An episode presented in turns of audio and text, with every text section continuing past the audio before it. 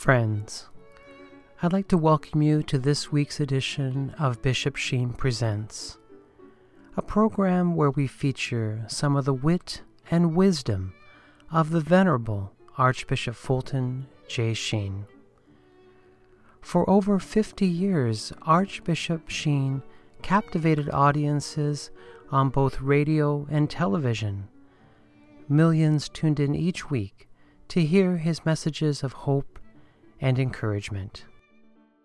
It is my sincerest hope that the reflections that you will hear today on this broadcast will truly touch your heart and in a way show you that your life is worth living. Hello, my dear friends, and welcome to another edition of Bishop Sheen Presents. I'm your host, Al Smith, and I want to thank you for joining me for uh, this uh, time in the liturgical calendar where we are uh, celebrating the Easter joy. Uh, we journeyed together for a number of weeks during the holy season of Lent, and we were privileged to listen to some of the wit and wisdom of the Venerable Archbishop Fulton J. Sheen. Uh, he is known all over the world for his talks on the seven last words, our Lord's Passion, and so much more. But uh, again, we saw that in his reflections here during Lent, that he brings us to the cross and he unpacks the teachings of our blessed Lord from the cross. Uh, that beautiful sermon from Mount Calvary, the seven last words, Father, forgive them, for they know not what they do. This day you'll be with me in paradise. Woman, behold your son, and to the disciple he loved, behold your mother. My God, my God, why have you forsaken me? I thirst. It is finished. And Father, into your hands I commend my spirit. This beautiful sermon from Mount Calvary that we got to meditate on for the last few weeks with the help of the Venerable Archbishop Fulton J. Sheen. For the next few weeks, I will take you on a journey uh, where we'll continue to unpack uh, Sheen's Catechism. And uh, Fulton Sheen gave a catechism series uh, back in the mid-sixties where he uh, penned, of course, the catechism, but uh, took the time to record it on vinyl records. And it was a kit that had twenty-six um, long-playing uh, records. Uh, of course, these fifty lessons are well over twenty hours of instruction. And I think what Fulton Sheen was trying to do was uh, give, again, his audience uh, a record of the faith. He wanted people that were looking uh, to know more about the Catholic faith to have the media that was available to them uh, do the work for him. Uh, yes, he gave catechism classes and instruction to large groups, uh, hundreds at a time. And Fulton Sheen has hundreds of thousands of souls to his record and gave instruction for many, many years and uh, loved sharing the faith. And so he recorded this catechism series, and we will uh, share a few of those uh, lessons with you over the next few weeks. And uh, we won't be able to do them all within a calendar year uh, because, again, we have lots of other things we want to share with you, too. But still, each week we'll give one of those lessons. And, of course, we will share some of his very popular television shows and some of his radio addresses along the way. So uh, I, I tell you, every week you will come away with something new, that's for sure. Okay, so today we will share a reflection from his nineteen forty-six Catholic Hour recordings. And the topic of this reflection is titled, An Exhortation to a Bride and Groom.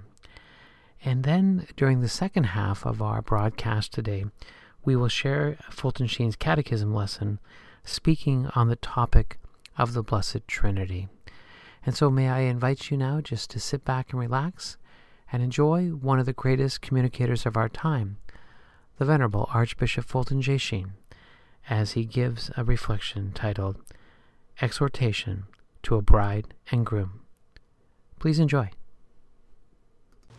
Today our speaker, the Right Reverend Monsignor Fulton J. Sheen, delivers the third in his series of talks on the general subject, Love on Pilgrimage. Monsignor Sheen has entitled this address, Exhortation to a Bride and Groom. Monsignor Sheen. Friends, it used to be, and it perhaps still is, a tradition of the sea that captains go down with the ship. Until a generation or so ago, everyone recognized that there was one ship a person ought not to leave, even when he thought it was sinking, and that was the home. But in thirty of the largest cities of the United States during the first part of nineteen forty-five, there was one divorce for every two marriages, which means roughly that fifty percent deserted their ships despite the orders of the great captain, what therefore God hath joined together, let no man put asunder. The very fact that a first marriage born in love can be broken for a second marriage desired in love proves that the most beautiful word in our language has been distorted by the lie of Satan, so that what we call love today is nothing more than a confused mixture of sentimental pathos, disguised egotism, Freudian complexes, frustrated living, and weakness of character. But I am not here concerned with divorces, only with the articulation of the doctrine of our Lord on marriage, which is clear and irrevocable. Whosoever shall put away his wife and marry another committeth adultery against her. And if the wife shall put away her husband and be married to another, she committeth adultery. For that reason, all Christians vow in the marriage ceremony that they will love one another until death do them part. The great advantage of the vow is that it guards the couples against allowing the moods of time to override reason, and thus protects the general interest from canceling out particular interests. There is no way to control capricious solicitation except by a vow. It may be hard to keep, but it is worth keeping because of what it does to exalt the character. Once its inviolable character is recognized before God, an impulse is given to self-examination, the probing of one's faults, and new efforts at charity. It is too terrible to contemplate what would happen to the world if our pledged words were no longer bonds. Could one nation extend credit to another nation if the compact of repayment was signed with reservations? What queer corruption of our national soul would result if one year we pledged that there would be no territorial changes without the freely expressed wishes of the people concerned, and in another year recognized a government imposed by force? If domestic contracts can be broken at the will of either party, then why not international contracts? For someone to say two years after marriage, I gave my vow at the altar, yes, but since I am in love with someone else, God would never want me to keep my vow. That is just like saying, I promise not to steal my neighbor's chickens, but since I fell in love with that handsome Plymouth Rock, God would never want me to keep my promise. Once we decide in any matter that passion takes precedence over truth, erotic impulse over honor, then how prevent the stealing of anything once it becomes vital to someone else? Then the very violence of passion becomes the basis of usurpation, which is the law of the jungle, the routine of barbarism. When I marry young couples at the altar at a nuptial mass, I always give them an exhortation. Perhaps you'd like to hear a few of the ideas I tell them as this great sacrament is received. As they come to the altar steps, I say to them, you are standing at about the only place in all the world where contracts and vows are still regarded as sacred, namely before the altar of God.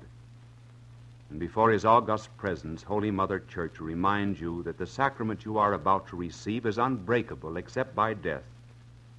First, because of the nature of love, and secondly, because of the nature of marriage itself, and thirdly, because of the spiritual reality it symbolizes. The nature of love. The lover's language is never temporal nor promiscuous. There are only two words in the vocabulary of love: you and always. You, because love is unique. Always, because love is enduring. No one ever said, "I will love you for two years and six months." Hence all love songs have the ring of eternity about them, till the sands of the desert grow cold. And forever and ever. Love, too, has its sign language. You, like most lovers, probably carved your names inside of two interlocked hearts on an oak tree. Why did you do this? If it was not to express the fixity and permanence of love, which today is sealed as your two hearts are fused into one under fires ignited by God. True love alters not when its alteration finds. You have only one heart, and as you cannot eat your cake and have it, so you cannot give your heart away and keep it. The jealousy which has been instinctively inseparable from the beginnings of your love is a denial of promiscuity and nature's vanguard to monogamy. And in that exquisite jealousy of giving, may each of you strive to outspend the other and find that life is not long enough to sound the generosity of your love. But there's still a more profound reason for the unbreakable character of your marriage bond. Have you ever noticed that sacred scripture nowhere speaks of marriage in terms of sex, but always in terms of knowledge? For example, Adam knew Eve, his wife, who conceived. Jephthah's daughter knew no man. Joseph knew her not. And when the angel appeared to Mary to announce her motherhood, she asked, "How shall this be done? I know not man." Why does sacred scripture speak of marriage in terms of knowledge? Because that is precisely what marriage is, the knowledge of the mystery of your own completeness. As individuals, we are incomplete, fragmentary, isolated. At the very beginning of the human race, God said, "It is not good for man to be alone." For man is dependent on nature, on fellow man, and on God. The pagans had a very queer picture of this basic unity of man and woman. Plato contending that the first creature had the face of a man on one side and the face of a woman on the other. And because of some great crime, Zeus cut the creature in two. And the two fragments have been wandering about the world ever since, never destined to be completely happy until they enter the Elysian fields. And under this crude image, the pagans had seized upon a basic truth, that sin did introduce separation, divorce, and fragmentation into the universe. The isolation of God and man, man and himself, man and woman. When finally the divine nuptials of divinity and humanity in the person of Christ were celebrated at the altar of the new Eden, Mary, the unity of two in one flesh was restored in the sacrament of matrimony. Isolation ended. Reciprocity was established. Man knew woman, and woman knew man in a unity so profound and deep that Saint Paul calls it the great mystery.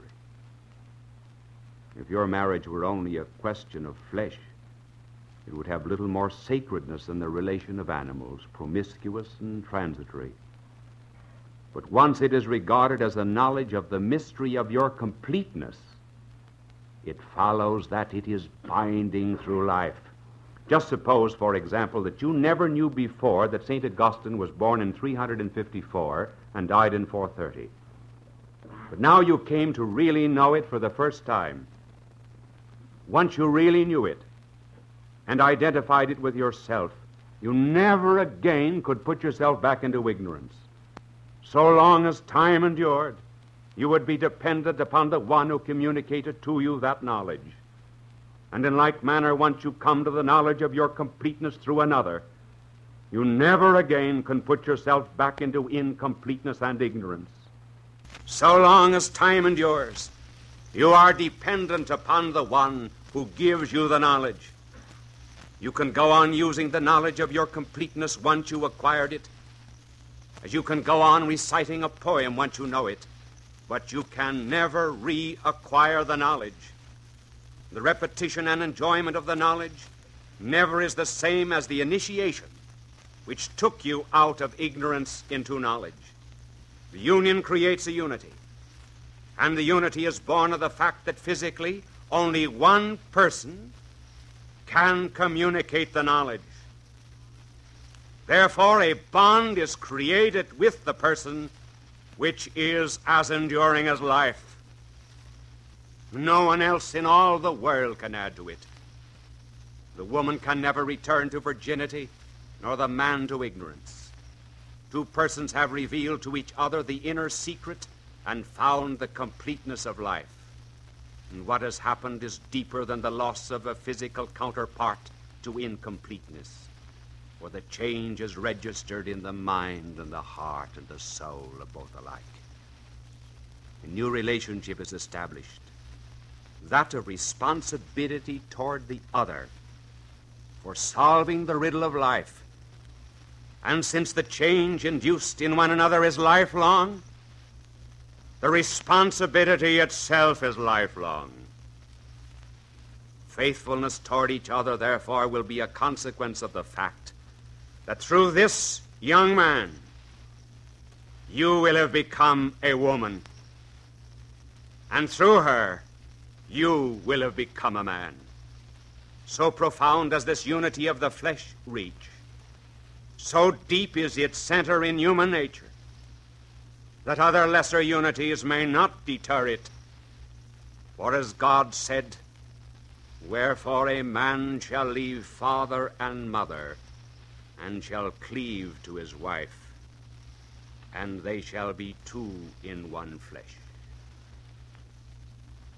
And finally, you will notice that the epistle of your nuptial mass reminds you that you are the fleshy symbols of the union of our Lord and his church. You remember the words of the epistle of this Mass? "Husbands, love your wives, as Christ also loved the church and delivered himself up for it. This is a great sacrament, but I speak in Christ and in the church." As our blessed Lord took upon himself his bride, the church, unspotted and unpolluted, not for three years, nor thirty-three, but for all eternity, and as Christ would never leave the church he espoused, so may neither you who symbolize that love leave one another. As the church receives the spiritual gifts from Christ, so you, the wife, shall receive the inner gifts of your husband, not as lifeless treasures to be buried, but as germs from which will come new life in the Holy Spirit. You, therefore, shall be bound to one another, not in a collective egotism, but because you are symbols of a love that is as deep as the unity of Christ and his chaste bride, which is the church. As the Lord possesses nothing outside of his church, and as the church possesses nothing except her love for him, so your married life will be not a mutual exchange of services, but a living fellowship, in which each takes all the other has or is, and uses it for the benefit of the other, for the sake of the love of God. The church is asking you then this morning, in effect, what guarantee will you give that you will love one another until death do you part? If you say, "I give the pledge of my word," the church will answer, "Words and pacts can be broken, as the history of our world too well proves." If you say, "I give the pledge of a ring," the church will again answer, "Rings can be broken and lost, and with them the memory of a promise." Only when you stake your eternal salvation as a guarantee of your fidelity to your vows will the Church consent to unite you as man and wife. Your life thus becomes bonded at the foot of the altar, signed with the sign of the Eucharist, which you both receive into your souls this morning, as a pledge of the unity in the Spirit and as the foundation of your unity in the flesh. I notice, too, that your wedding ring is not thin and fine like most wedding rings. It is wide and thick like my mother's ring, which I always thought was a beautiful symbol of true married love, as high as heaven, as deep as the sea, as solid as God's love for man. Always remember that it takes more than two to make love. It takes three. You and you and God. May your marriage be faithful, happy, and long. And as you thrill to the joys of one another's companionship and are cast into ecstasies of love's delight, often ask yourselves these questions. If a human heart can make you so happy, what must be the great heart of God? If the spark is so bright, oh, what must be the flame? God love you. You are listening to Radio Maria, a Christian voice in your home. We now return to Bishop Sheen Presents with your host, Al Smith.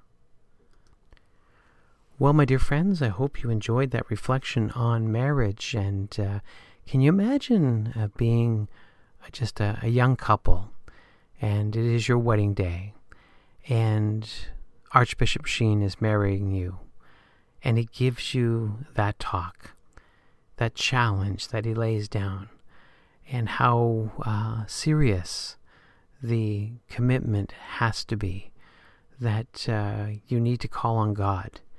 You need to really live what he would say that it takes three to get married. The man, the woman, and God. And so how many of us think that way these days? We look at the numbers and we see how marriage is uh, at a crossroads, it seems. It's um, difficult. It seems to find couples that want to stay together and uh, just fulfill their marriage vows. But Uh, Again, we need to pray. We need to pray for married couples especially, for a beautiful grace uh, to enter in, to just be fortified by the sacraments, and that uh, married couples encourage one another. Uh, again, I'm a blessed man, uh, being married for almost thirty-eight years now, and if it wasn't for God and putting God at the center uh, of uh, my wife and I, our lives, Uh, we would wonder what would happen. So if we would be just another casualty. Uh, but thank God for Fulton Sheen. Thank God for his book, Three to Get Married. And it, I tell you, it is a must read. And um, if you haven't picked up a copy, uh, there's a great book that was put together called Archbishop Sheen's Book of Sacraments. And it's a, a book that contains two volumes.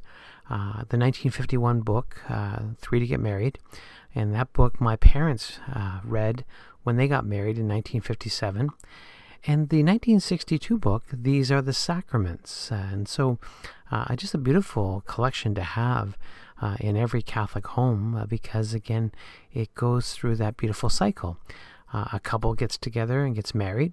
Uh, they have children, and then those children need to uh, frequent the sacraments, to be baptized, to receive Holy Communion, confession, and of course marriage. And so, uh, again, you have a book that explains all those sacraments. So uh, Fulton Sheen, his nineteen sixty-two book has some beautiful pictures in it, and you may have seen it uh, out there.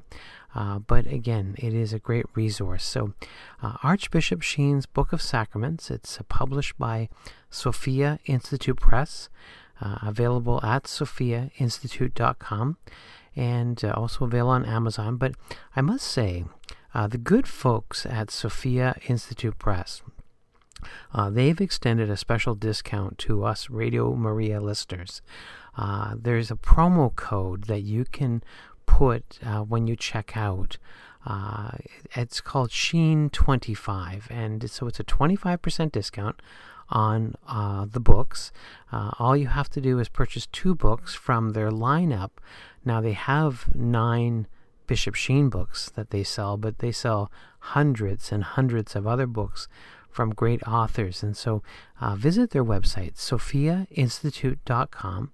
Uh, just Google Sophia Institute Press, and you'll find, again, this great resource of uh, so many books there. But uh, use the promo code Sheen twenty-five, S H E E N twenty-five, and you'll receive that twenty-five percent discount. But uh, the book that I'm speaking of is Archbishop Sheen's Book of Sacraments. All right, so speaking of sacraments, I think of the Catechism, and it's it goes hand in hand. And so we're going to share with you now a Catechism lesson uh, from Archbishop Sheen. Uh, I call this uh, lesson number eleven because there are the fifty lessons uh, that are included in this Catechism series. And uh, you can find the Catechism series by just Googling the Sheen Catechism, and then you'll find uh, a little Um, I want to say a web address or a link that uh, ties into the Bishop Sheen Today website. And again, just Google Sheen Catechism, and you'll find the fifty recordings that you can download for free. Uh, but for now, we'll listen to it live here on Radio Maria. And so, uh, again, it's on the Trinity. Uh, and I want to say the Blessed Trinity. And so I'd invite you to sit back and relax and enjoy the wit and wisdom of Archbishop Sheen as he teaches us the Catechism. God love you. Peace be to you. We have now come to a point where we propose to discuss the Trinity. But as I was preparing something to say about the Trinity, there came to my mind two possible objections that you might have had concerning original sin. May we treat those briefly. Uh, one objection might be this. Why is it that uh, I have to suffer on account of Adam? I had nothing to do with him. I was not involved with his sin. The answer is, yes, you were involved, so was I. We were all involved, simply because Adam was the head of the human race. A river polluted at its source affects the entire current. Parents are infected. The infection passes on to their children. When the president declares war, we are at war, and without any individual declaration on our part, for the simple reason that the president is the head of our country. So, too, Adam was the head of the human race. What he did, we did. Just as one man's evil can affect a whole nation, as the good and honor of a father can affect the family, so too the disobedience of one man, Adam, affected us all. But God in his mercy has repaired that harm through the obedience of the new Adam, which is our blessed Lord. The second objection that might be urged against original sin is, why should I lose the blessings that Adam had on account of his sins? Is there not an injustice on the part of God to deprive me of the many favors that he had simply because he sinned? In answer to that objection, it must be recalled that there is no injustice done, because injustice is the depriving one of something that it is, is his due. When Adam sinned, he lost only gifts. Gifts that God gave him, not things to which he was entitled because of his nature. On Christmas Day, when you go around giving gifts to all of your friends, suppose you give every one of them for Christmas a velvet potholder. I come to you the day after Christmas, and I say, why didn't you give me a gift? You might very well answer, well, I did not even need to give gifts to my friends and to my relatives. If I did not give them anything, I would not be depriving them of that which was their due. And when I do not give you anything, I am not depriving you of that which is due you in justice. And furthermore, though we lost those gifts, we get them all back. We get back communion with God now through grace. But the other gifts which Adam lost, we do not get back until the general resurrection. And we get back more than we lost. As the priest says when he puts water into the wine at the offertory of the Mass, mirabiliter condidisti et mirabilius reformasti. What thou didst so wonderfully make, thou didst more wonderfully reform. Leaving now those objections behind, we come to the Trinity. You know how to bless yourself. In the name of the Father, and of the Son, and of the Holy Spirit, amen. When you say in the name of the Father, you put your hand to your forehead. When you say in the name of the Son, you put your hand below to the breast. And when you say the Holy Spirit, you place your hand first on your left shoulder, then on your right. In the name of the Father, and of the Son, and of the Holy Spirit, amen. Notice that when you do that, you also make the sign of cross, which is redemption. You were baptized in the name of the Trinity, and our blessed Lord often spoke of it, for example, when he said, going, teach ye all nations, baptizing them in the name of the Father, and of the Son, and of the Holy Spirit. Our blessed Lord did not say, in the names of.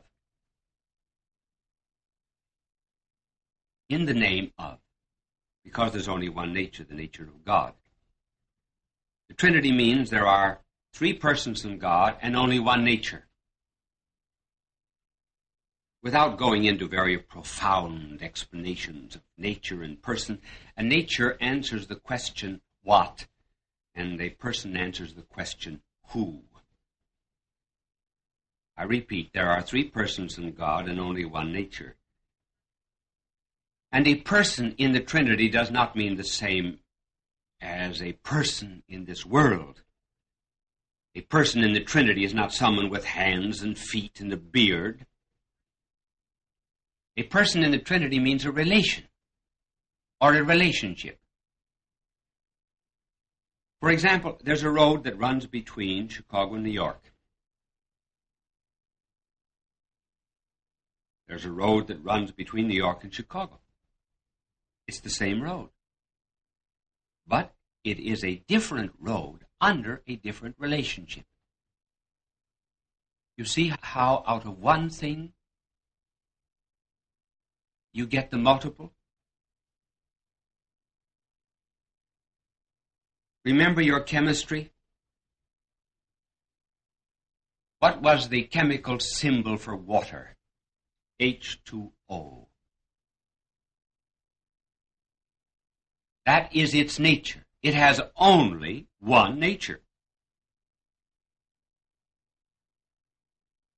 But is it possible to have various relationships within that one nature?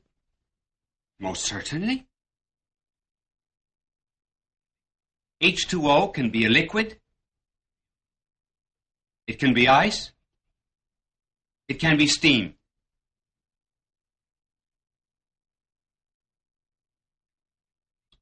Is the liquid a different nature from H two O? No. The ice? No. The steam? No. Somehow or other, the three are in one. Just as in the sun, there is substance, light, and heat, and yet only one sun. Now we're going to apply this in some way to the Trinity, which is a great and tremendous mystery, and when I get through, I will not have explained it to you. I remember once having spent an hour describing with analogies the Trinity to someone who was taking instructions, and I insisted very much upon the fact that it was a mystery. When I finished, the good lady said, "At the beginning you said that this was a mystery." "It's no longer a mystery to me. You made it perfectly clear." "Well," I said, "Madam, if I made it perfectly clear to you, I did not explain it right. It should be a mystery." And it will be when I finish. There are various ways of approaching the subject, and I'm going to start very low. I'm going to start with life, to show you that life is complex. And then we're gradually going to take life right up to the Trinity. By analogy. It will seem as if I'm a million miles away from it, but bear with me. I hope the explanation will not be like that of a, a lawyer who, arguing before a judge, went into a long history of cases, legal decisions, precedents, and in the most confusing way. He had a dim suspicion that he was not perfectly clear, and he said to the uh, judge, uh, "Your Honor, do you follow me?" The judge said, uh, "Yes," he said, "I do, but if I knew the way back, I would leave you now." So I beg you, bear with me. Life. What is it? That mysterious thing that is bound up with all of our pleasures and destiny. That thing which thrills me and saddens me. It sometimes seems the greatest of all gifts, and at other times the most burdensome. That thing which I know best and which I know least. What is it? The first obvious answer is given to us by the commonplace things round about us. We always associate life with some kind of movement or activity. If we see an animal lying motionless in a field, it gives rise to the suspicion that possibly the animal is dead because there seems to be no movement. And then when a child is full of exuberance and joy, we say it's full of life. Notice that we associate life with movement, and our explanation and description is really not too bad. When you come to a more scientific definition, you find out that the movement or the activity has to be what is called immanent, has to be inside of the thing. There's another kind of movement which is called transitive. For example, the light that seems to come from phosphorus, heat that comes from a radiator. It has no power of generating heat within itself. It just passes from the outside. Stove, for example, has purely transitive activity, so does radium. Stone rolling down a hill has transitive activity. But life, on the other side, has this different kind of activity, which is called immanent. It is from the inside. Now let us try and find a law concerning this life. And the law is, note it carefully, the greater the immanent activity, the higher the life. In other words, the more the activity is inside of the living thing, the higher it is. All creation, as you know, is a pyramid. At the base of the pyramid is the material chemical order. Then there are plants and animals and man, angels and God. We are now going to apply this law. It is so universal that it can be verified in every one of the orders. The stone, as we know, has no imminent activity, though Michelangelo, when he finished the statue of Moses, struck it with his chisel. It see, he said, "Speak." It seemed so lifelike that really it ought to be full of speech, but it had no inner activity. But there's inner activity in a plant. It always has its mouth to the breast of Mother Nature, and it takes up into itself all the vital elements that are needed for it. When you come to an animal, it has higher life than the plant. The plant has the power of vegetation, has the power of generation, begetting seeds. But the animal has two powers, immanent powers, that the plant does not. One is the ability to move, and the other is the ability to see, to taste, to touch, and to smell, what is called sense activity. A plant cannot decide during the winter to move from New York down to Florida or California. We have to be very fair in our examples. But an animal can move from light to shade. Then, too, thanks to its sense knowledge, it gets the outside world inside of itself. It possesses an inner world. A dog can know its master's voice. When you come now to man, is there a higher activity? Oh, yes. Thinking and willing. Man has all of the immanent activity of plants and animals, but he has also something else that plants and animals have not. Knowledge and love. First of all, he thinks. He thinks thoughts like faith, justice, hope, relationship, fortitude. Where do these thoughts come from? They're not in the outside world. You never saw faith out for a walk. You never saw fortitude eating a dessert. You never saw relationship climbing a hill. Where did you get these ideas? Your mind generated them. Your mind is fecund. Do not think the only kind of generation in the world is the generation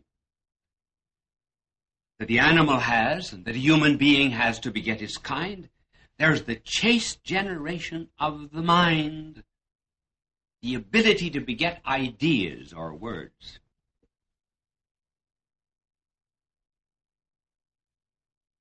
Now come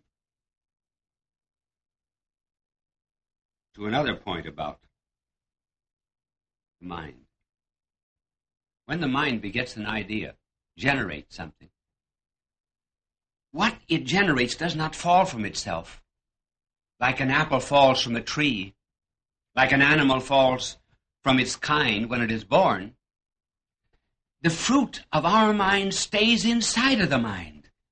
All we got to do is just simply look into the mind, and there it is. It is distinct from the mind, but it is never separate. That is why when I want to find a thought, I just go back into my mind. I do not look on a shelf for it.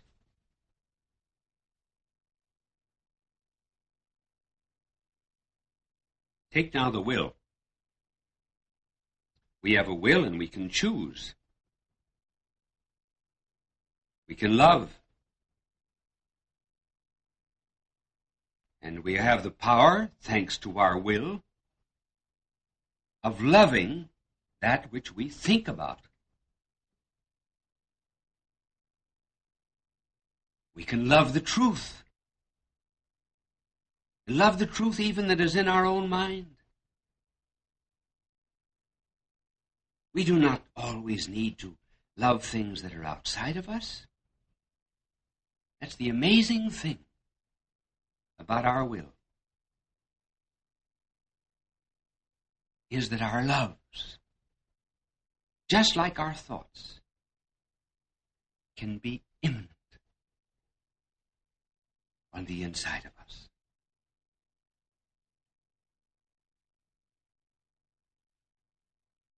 We will not have time to touch how the angels think, but let us go to God. God is perfect life. Therefore, he will have perfect imminent activity. I say perfect imminent activity. Since he's a spirit, we will have to understand that perfect imminent activity after the analogy of our own, namely after the intellect and our will. So we look inside of ourselves to find some faint resemblance to this divine life. Now, we said what we do in our mind is to think and also to love. Now, God also thinks. And what does God think? He thinks a thought or a word.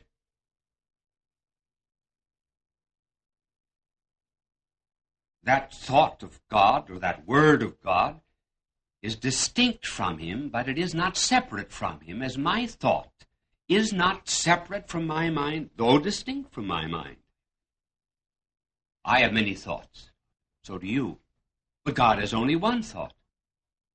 And in that one thought, or one word, is contained all of the knowledge that is possible, all things that are known and can be known.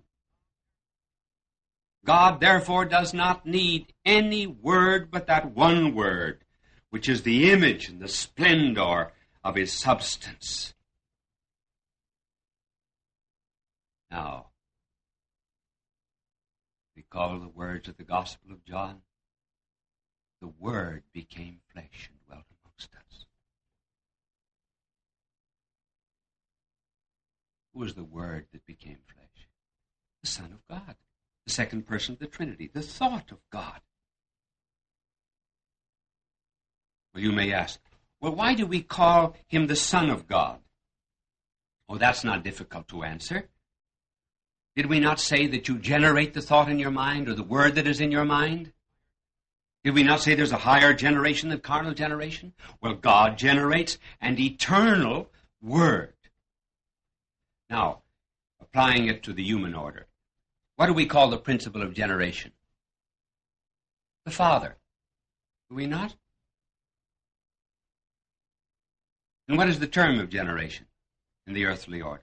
The Son. All right. Instead of calling God who thinks, the thinker, and instead of calling the thought or the word of God just the thought, why not call God who thinks the Father? And why not call the God or the person who is the thought the Son? That is why the Word that became flesh is called the Son. That is why the psalmist said, "Thou art my Son, this day have I begotten thee." And the Son of God became the Son of man, and the Son of God who became the Son of man is Jesus Christ our Lord.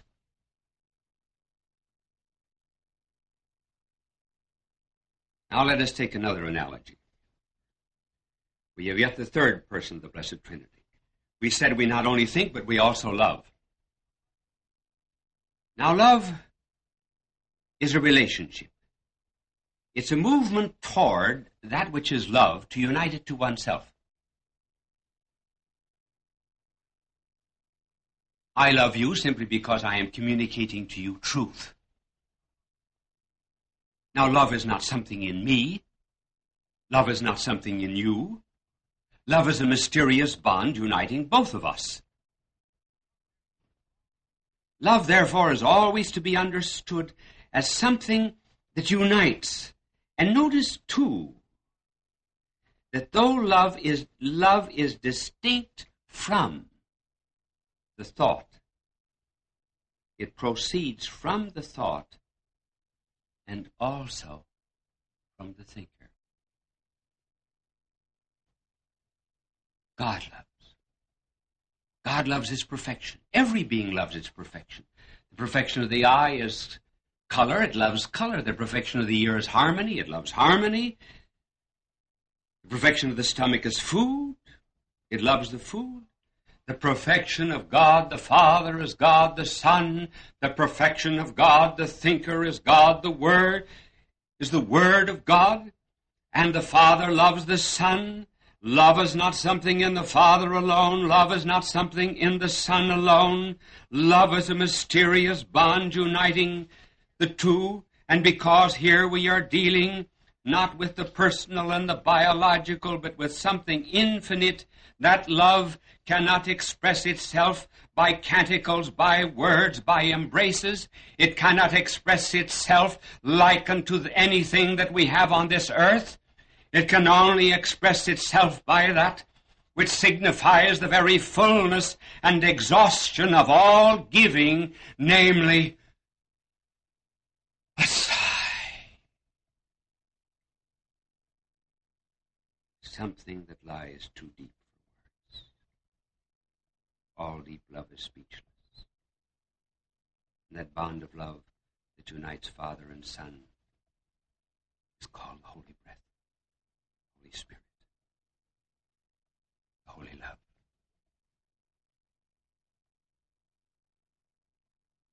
And just as the color of the perfume and the beauty of the rose do not make three roses, but one, as one times one times one do not make three, but one. Just as I am, I think, and I love, and yet I have only one nature. So in a far more mysterious way, there are three persons in God, and only one God. Thus there is in God a tremendous encircling love. God is life, truth, and love. Now we know the life is the Father, the truth is the Son, and love is the Holy Spirit. And with John Donne we say, batter my heart, three-person God. For you as yet but not breathe, shine, and seek to mend, that I may rise and stand.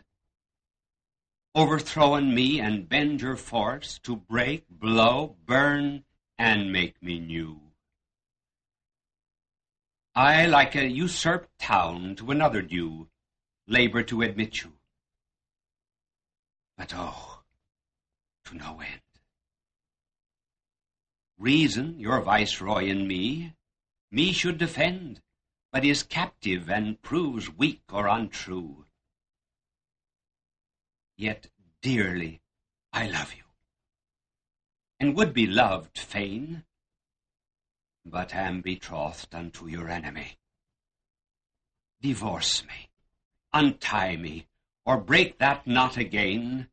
Take me to you, imprison me, for I accept you enthrall me, shall never be free, nor ever chaste, except you ravish me. Well, my dear friends, I want to thank you for joining me for this week's edition of Bishop Sheen Presents, and I pray that you will have a blessed week and uh, look forward to sharing uh, some of the wit and wisdom of the Venerable Archbishop Sheen with you uh, in the many weeks to come. And as I said earlier, I want to wish you all a happy Easter, and of course, uh, again, we made it through Lent together, uh, so we will now enjoy this time. And so I would remind you to uh, read Bishop Sheen, watch Bishop Sheen, and listen to Bishop Sheen. And uh, please share uh, Bishop Sheen with your friends. And I invite you to visit our website at bishop sheen today dot com. And there on the site you'll find hundreds of free videos, audio, audio recordings, and a good list of books that are available uh, that contain so many Uh, treasures uh, that were written by Archbishop Sheen over many years. All right, have a great week, and may the good Lord continue to bless you and keep you. May the Lord let his face shine upon you and be gracious to you.